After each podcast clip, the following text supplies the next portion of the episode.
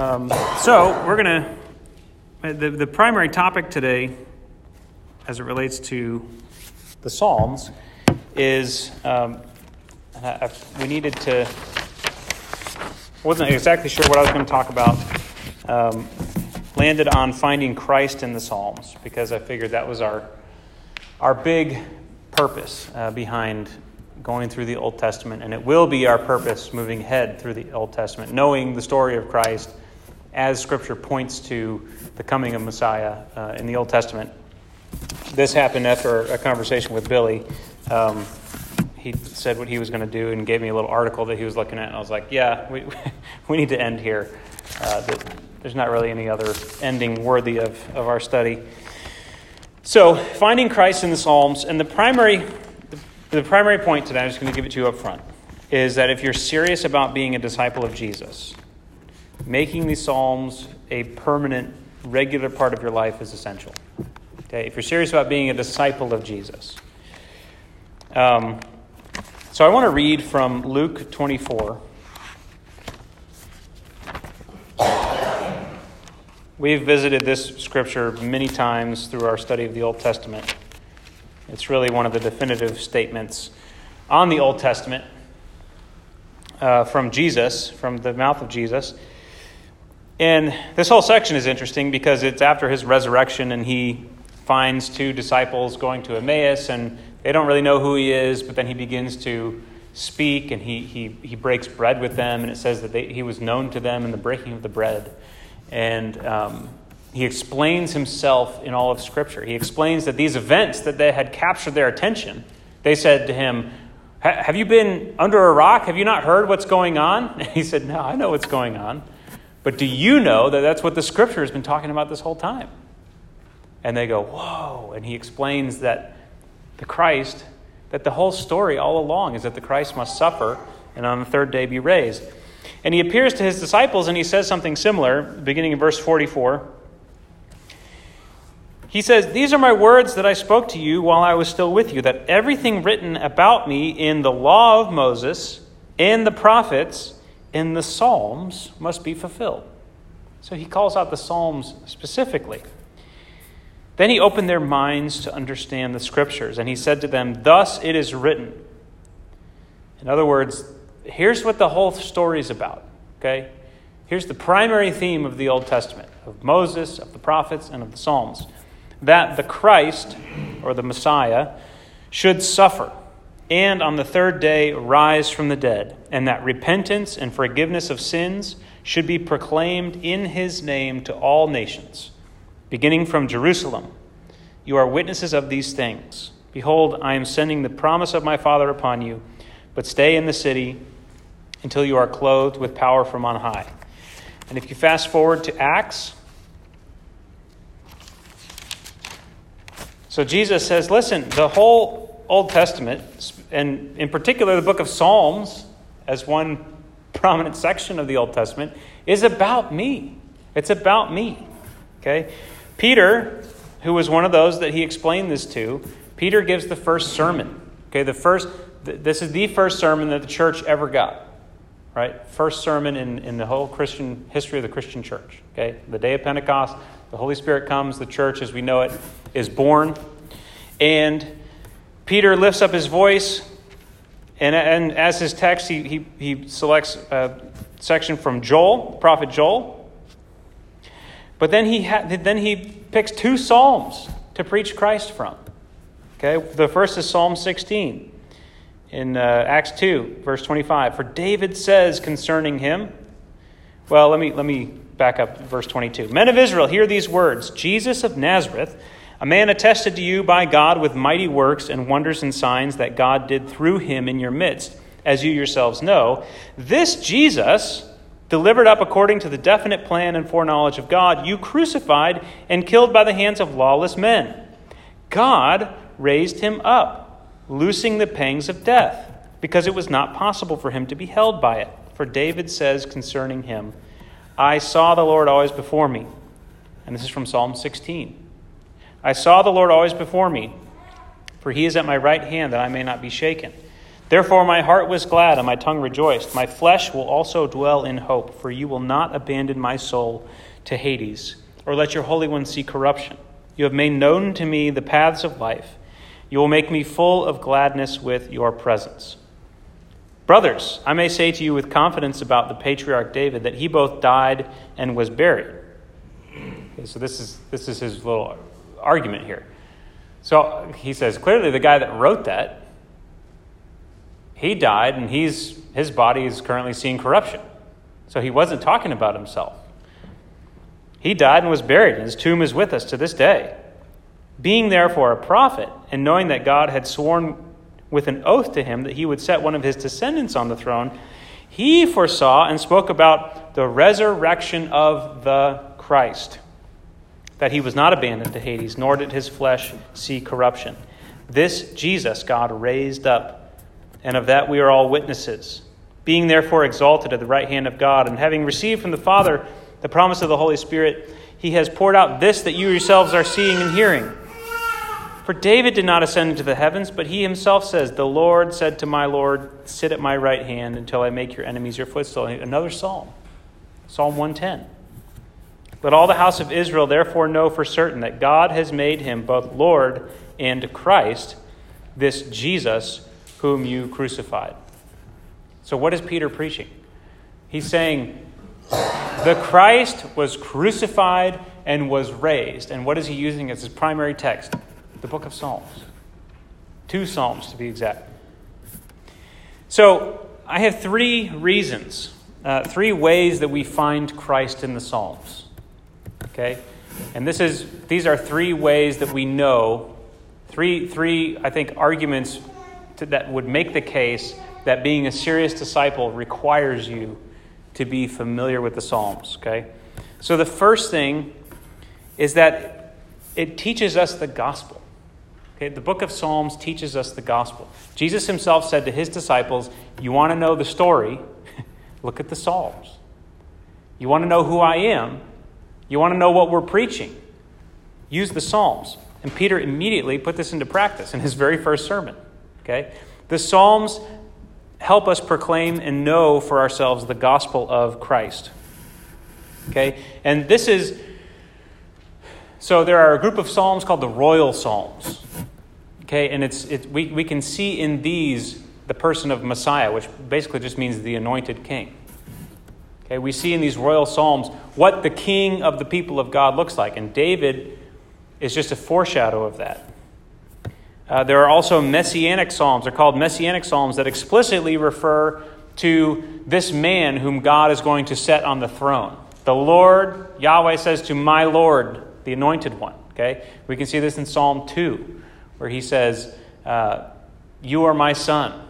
Today I have begotten you. Okay? Um, psalm 72 is a great royal psalm. That's kind of the, the paradigmatic royal psalm, talking about how the king, God's king, when he's on the throne, what happens? Well, blessing just is a, he is a channel and a conduit into the earth of the blessing of God. Okay, that's what that's what kingship is in, in God's uh, in God's house. Psalm 110, which is the most quoted portion of the Old Testament in the in the New Testament. Psalm 110 talk about the Lord says to my Lord, Sit at my right hand till I make your enemies your footstool. The book of Hebrews comes back to this psalm. So the first point is that the Psalms anticipate and proclaim the gospel of, of Jesus. What in particular? Jesus tells us in Luke 24 that the Messiah should suffer, be crucified, and be raised. That's the gospel. That the man Jesus, when he laid down his life, he was doing what Scripture was anticipating would happen when the Messiah came. This Messiah should suffer and be raised. Um, so, the disciples of Jesus, and if we are to call ourselves disciples, we will know, and that will be the story that we are captured with the story of the gospel. That the Messiah, who was promised all through the Old Testament, came, and it was Jesus. And how did we know he was the Messiah? the, Messiah, he suffered and was raised. Okay? So the Psalms teach us the gospel. The most fundamental question, and where Jesus brought his disciples to, and in, in, in times of intimacy, was Who do you say that I am? Okay, there, there came a point when Jesus pulled his, his followers in closely, and he was trying to figure out who is it that really knows who I am. And he says, Who do you say that I am? And our answer comes as, we, as our eyes are opened to see the one that is in front of us, that he is the one that all of Scripture points to. That the Messiah, and this was, an, I, this was a, every disciple of Jesus was waiting for the Messiah. Right? All Jews were waiting for the Messiah. The point of revelation came that says, You are the Messiah.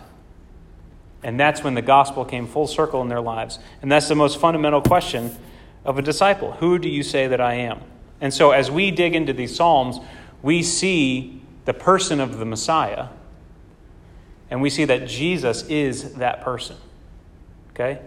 So, that's the first thing. We, we learn about what is the gospel, what is the Messiah, and how is Jesus the Messiah.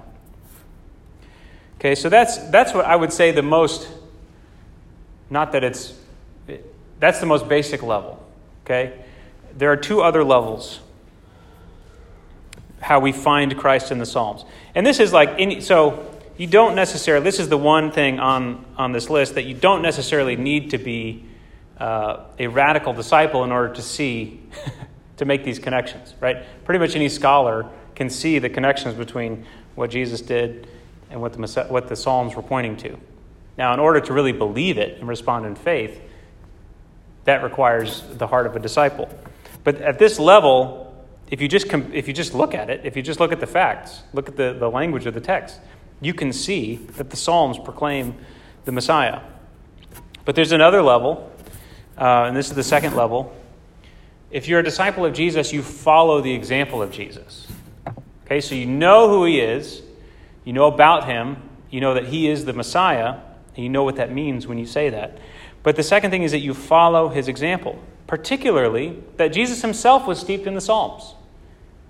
Right? If we want to live life the way Jesus did, we will know intimately the Psalms and they will be our prayers. Okay, the Psalms were the prayers of Jesus. There's so many points in the gospel at which Jesus is, is speaking the Psalms, responding to uh, situations with something from the Psalms, taking, drawing his identity from the Psalms.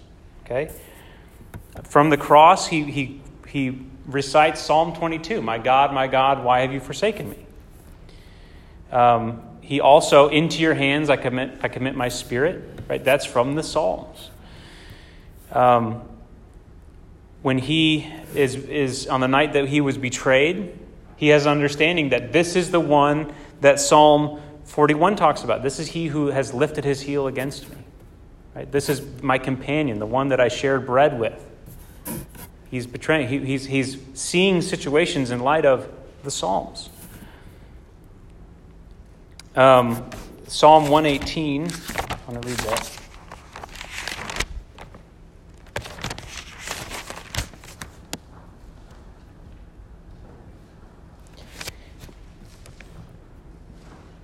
He quotes this in Matthew 21. And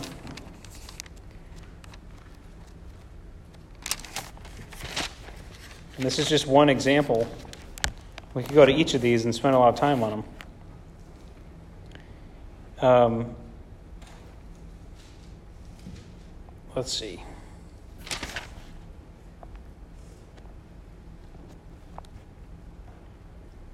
Twenty-one forty-two. Jesus said to them, "Have you never read in the Scriptures, the stone that the builders rejected has become the cornerstone, and this was the Lord's doing." and it is marvelous in our, in our eyes. Therefore, I tell you, the kingdom of God will be taken away from you and given to a people producing its fruits. He says, This is what. He, he quotes the Psalms and he says, Don't you understand what you've been reading, what you've been steeping yourselves in? I'm here, I'm fulfilling it. Um, so, the point here is that if, just basically, if we want to follow the lifestyle of Jesus, if we want to follow his example, we will know intimately the Psalms. Um, Jesus understood himself in light of what was written in the Psalms about, about the Messiah. Um, this is like have you ever looked at the like the moon? If you ever, and you may have had a different experience, but um, you look at the moon and you begin to think like that's the same moon that everybody else has looked at. Right? That's the same moon that right now. That's the same moon that Abraham looked at, right? Or the stars. Those were the stars that Abraham was looking up at when God said, "So shall your offspring be." Right? Those are the same exact ones. Or you, or you go in, in a forest and you see like this really big tree that's been around for hundreds of years. And you, you just realize, man, that tree heard the firing of guns during the Civil War. And you have this connection because of this thing. Well, the Psalms are that place for us in Jesus. These are the, these are the scriptures that Jesus rehearsed in his mind, that he that probably his parents uh, had him memorize and hang up in their schoolroom, right? Um, he, he was raised in these Psalms, and, and we can meet him there. We can just follow his example there. Um, we are reading the very words that Jesus read and recited and memorized and lived his life in. Okay? So that's the second point that to be his disciple means to follow his example. To follow his example means to read the Psalms like he did. Okay? But then the, I think the most important level so we can read the Psalms to see the prophecies of Jesus, to, to realize that the gospel is really there all along. We can read the Psalms because Jesus did, and we want to, we want to exemplify his life. Um, but I think this is the most important level, and, and the Psalms, the Psalms allow us to join Jesus in his work. Okay, so the gospel, the call of a disciple's life is to come to be with Jesus and to, and to begin to do the work that he began to do. Okay? And, and what is the work that he's doing? He is dying and being raised. Okay? And this is the life that he calls his disciples to. He says, If anyone would come after me, let him deny himself, take up his cross, and follow me. And the two big things he, he continually points to in the Old Testament, the message of the Old Testament is that the Messiah would suffer and would be raised. Okay? Suffer and be raised. Death and resurrection. Okay, so we read in Paul in, in Philippians 3, what does he say? I shouldn't have to turn there, but I'm going to. Philippians 3, verse 8. I count everything as lost because of the surpassing worth of knowing Christ Jesus my Lord. For his sake I have suffered the loss of all things and count them as rubbish in order that I may gain Christ and be found in him not having a righteousness of my own that comes from the law, but that which comes through faith in Christ, the righteousness from God that depends on faith, that I may know him in the power of his resurrection and may share in his sufferings, becoming like him in his death. The life of someone who has sold out for Jesus is a life that looks like the life of Jesus suffering and resurrection. So, as disciples of Jesus, we are invited to join Jesus in his redemptive work that he began during his time on earth. And he made it very, very clear to his disciples over and over, and had to really work with them in order to get them to understand this, that they would experience the same things as him, and they shouldn't be confused when those things come upon them, right?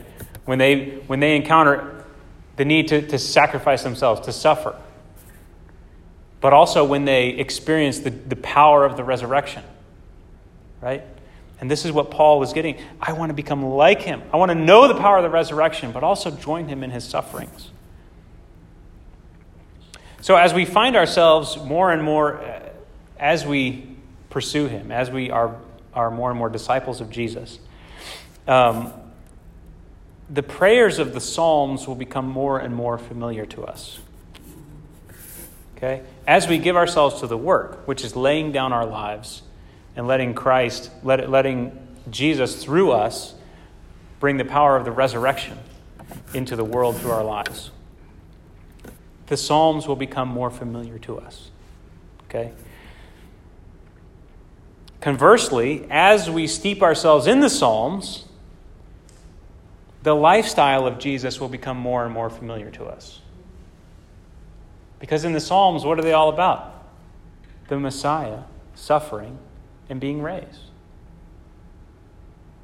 not in a, not in a factual way, but in a first person way. Right? We see the psalmist in so many cases saying, My bones are being pulled apart, my joints, my, my, my heart melts like wax. Right? It's intimate, it's first person. And we get, we get brought into that, that life. And we talked to, when we began our study of the Psalms that sometimes we feel uncomfortable praying what the Psalms pray. But ultimately, the more we become like Jesus, the more comfortable and familiar we are with all of the, that whole range of emotions and experiences. Okay? If we are about the Lord's work, the Psalms, we will be at home in the Psalms, in the sorrow in the Psalms, and in the rejoicing and power and resurrection in the Psalms. The glory of the throne room, right? We will, be, we will have both. We'll be familiar with both. So here's, here's the ultimate, and this is the third point. The Psalms acclimate us to the life of a disciple of Jesus. Okay, what does that mean to be acclimated to the life of a disciple? Um, distance runners, when they, uh, they, they often go to altitude to train. Right? Why do they do that? Because their body adapts to having less oxygen. So when they come back down to sea level, their bodies are that much more efficient. Um, sometimes they'll do heat training, right? They'll just get, they'll get used to the heat so that they, when they're preparing for a race that's maybe in, in a hot place, it won't be such a shock to them. Right? This is what happens when we spend time in the Psalms. We become acclimated to a life of suffering and resurrection. Okay? So that when we give ourselves and when we go about our life, when we, when we follow the commands of Jesus and they lead us to suffering and resurrection. We're used to it. We've spent time at altitude. Okay? So the Psalms, more than just seeing the messianic prophecies and more than just following Jesus' examples, because he seemed to quote the Psalms a lot, they, they bring us into that very lifestyle of a disciple, which is suffering and resurrection. Um, so that's it. That, that's my, my whole exhortation today is that we need to make the Psalms a regular part of our lives okay? Um, permanently. Like, make plans to just for the rest of your life have a good relationship with the book of Psalms, okay? Um, but I want to say this as we head back into the Old Testament, the story of Scripture. Right? One of the reasons why we wanted to pause and take, uh, take ourselves through the Psalms and the Proverbs is to prepare us to really engage the Word of God in all of its in fullness. Um, so, the clear direction for us coming out of the fast was that we should abide, that, that, that we need to abide in Christ, particularly abide in His Word and have His words abide in us. Um, and so, I hope these three points will spur us to consider, yes, the way that we the way that we incorporate the book of Psalms into our lives, but also the way that we approach Scripture in general. Right? We're there to see the person of Jesus to see the gospel in all of Scripture, to pursue it because the people of God have, have he, He's given them a great treasure, and the people of God has, have always clung to His word, but also living in that world. Uh, uh, acclimates us to the life uh, of the people of God. So this is a call to this is a call to discipleship, and the, the reason I want to do uh, communion at the end is because what does communion symbolize? The death and the resurrection of Jesus. Right? We proclaim our Lord's death until he comes. Okay, so we are, we are enacting the life that he's called us to live. So this is, it's a call to discipleship, which begins with a decision to follow Jesus. But it, it's funny because the way that we there's this whole aspect of following um, in our current culture that has really nothing to do with following. When we follow someone on Twitter or on Facebook, it's the exact opposite of following Jesus. Right? But I think a lot of times we, we follow Jesus like we follow celebrities or whatever. Meaning, we click a button and then we get notified whenever there's some interesting tidbits that we can kind of, as we go about our day and as we, you know, fill our time with whatever we want to, we can also keep up with uh, you know, what Jesus has to say. this, is not, this is not the following of discipleship.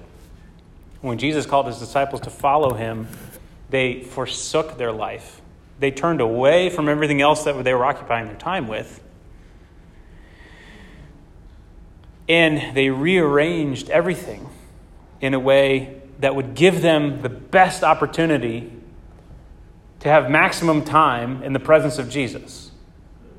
Okay? So, this is a call to follow Jesus, to find Christ in the Psalms, to find him in Scripture, but it's really a call to be a disciple of Jesus. If you're serious about being a disciple of Jesus, you will spend a lot of time in Scripture. If you want to be with him, you will go to where he is. And where is he? In, in abundant measure, he's in Scripture. Okay? He's also in other people. You'll, you'll fellowship with other people.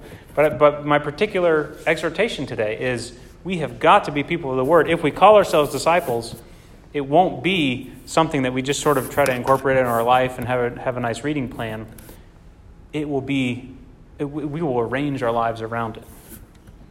So if, if we're going to be serious about this, if we're going to be serious about following Jesus, it won't be too long before our Bibles begin to wear out about halfway through, right? Which is where the book of Psalms is. Okay? Because these are the prayers, these are the, these are the inner, like the inner life of Jesus. We've been invited into the inner life of Jesus. And um, so that aspect of finding Christ in the Psalms, not just finding him in the messianic Psalms and in the, and in the royal Psalms, which is a great place to, to find him but just in, in, in everything that the Psalms are. They are the, the, the breath of Jesus, okay? Um, breathing in and breathing out, going through life as a, as a human. This is what it looks like.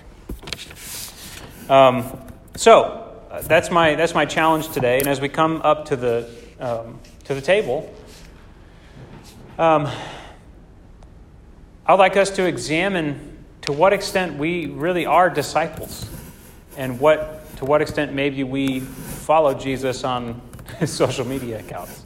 And we approach Scripture as we approach any other source of information in our lives, where we kind of work it in and it's, it has to sort of compete with all the other voices.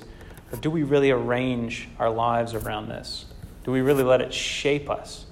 And do we, do we go then through life and interact with all those other voices, having within us uh, the very words and thoughts and, and breath of Jesus. Amen? Um, I, I forgot to mention, but this is interesting. Even so, even Satan knew this about Jesus.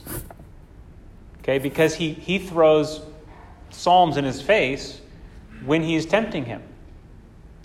He says, Yeah, that psalm that you like so much, what does it say? It says, He won't let your foot uh, be cast on a stone. You know, he'll, he'll protect you, he'll guard you. And Jesus says, No. You're reading it like, you know, you're not reading it right. right? I, I know this prayer because it is who I am. And I know that it doesn't mean put the Lord to the test. It doesn't mean do what you're saying. Um, so, as a final point, I think it would be good if we got to the place where Satan knew that he could throw psalms in our face because we were so we were so about them that they, they defined us so much that he could come and try and I, I would like that that would be a good thing you know for satan to say hey this scripture that you love so much why don't you why don't you do it like this? And we and we could respond and say no we we know what it's actually saying. Amen all right well let's uh, prepare our hearts uh, to come to the table and again very simply, the gospel, the whole story of the Old Testament gets boiled down to the fact that the Christ, the man of God, suffered and was raised and now sits at the right hand of the Father. And we've been invited to participate in his life. And there's no better there's no better symbol of participation than to take to, to, to literally consume his body and his blood, which is what he called us to do. He wanted that level of participation. Paul says, that I may be found in him, to be in Christ, and he in me. Okay? So as we come to the table this morning, uh, let's reaffirm our status as disciples. Right? Let's, let's tell God that we, have forsaken everything to follow him. And let's come and partake of his life uh, so that we can be uh, who he is. We can live as he lives uh, in this life. Jesus, thank you that you um, knew who you were and that uh, as you shared the Last Supper with your disciples, you knew that Scripture had been foretelling this for centuries. And you found yourself in Scripture. And Lord, I pray that we would find ourselves in Scripture with you, that we would go there to meet you.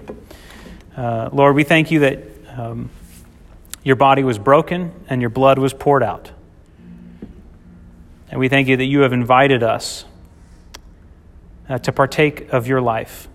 And so, Lord, bless this bread and this cup. I pray that they would be uh, a ministry of grace to, the, to your people here today.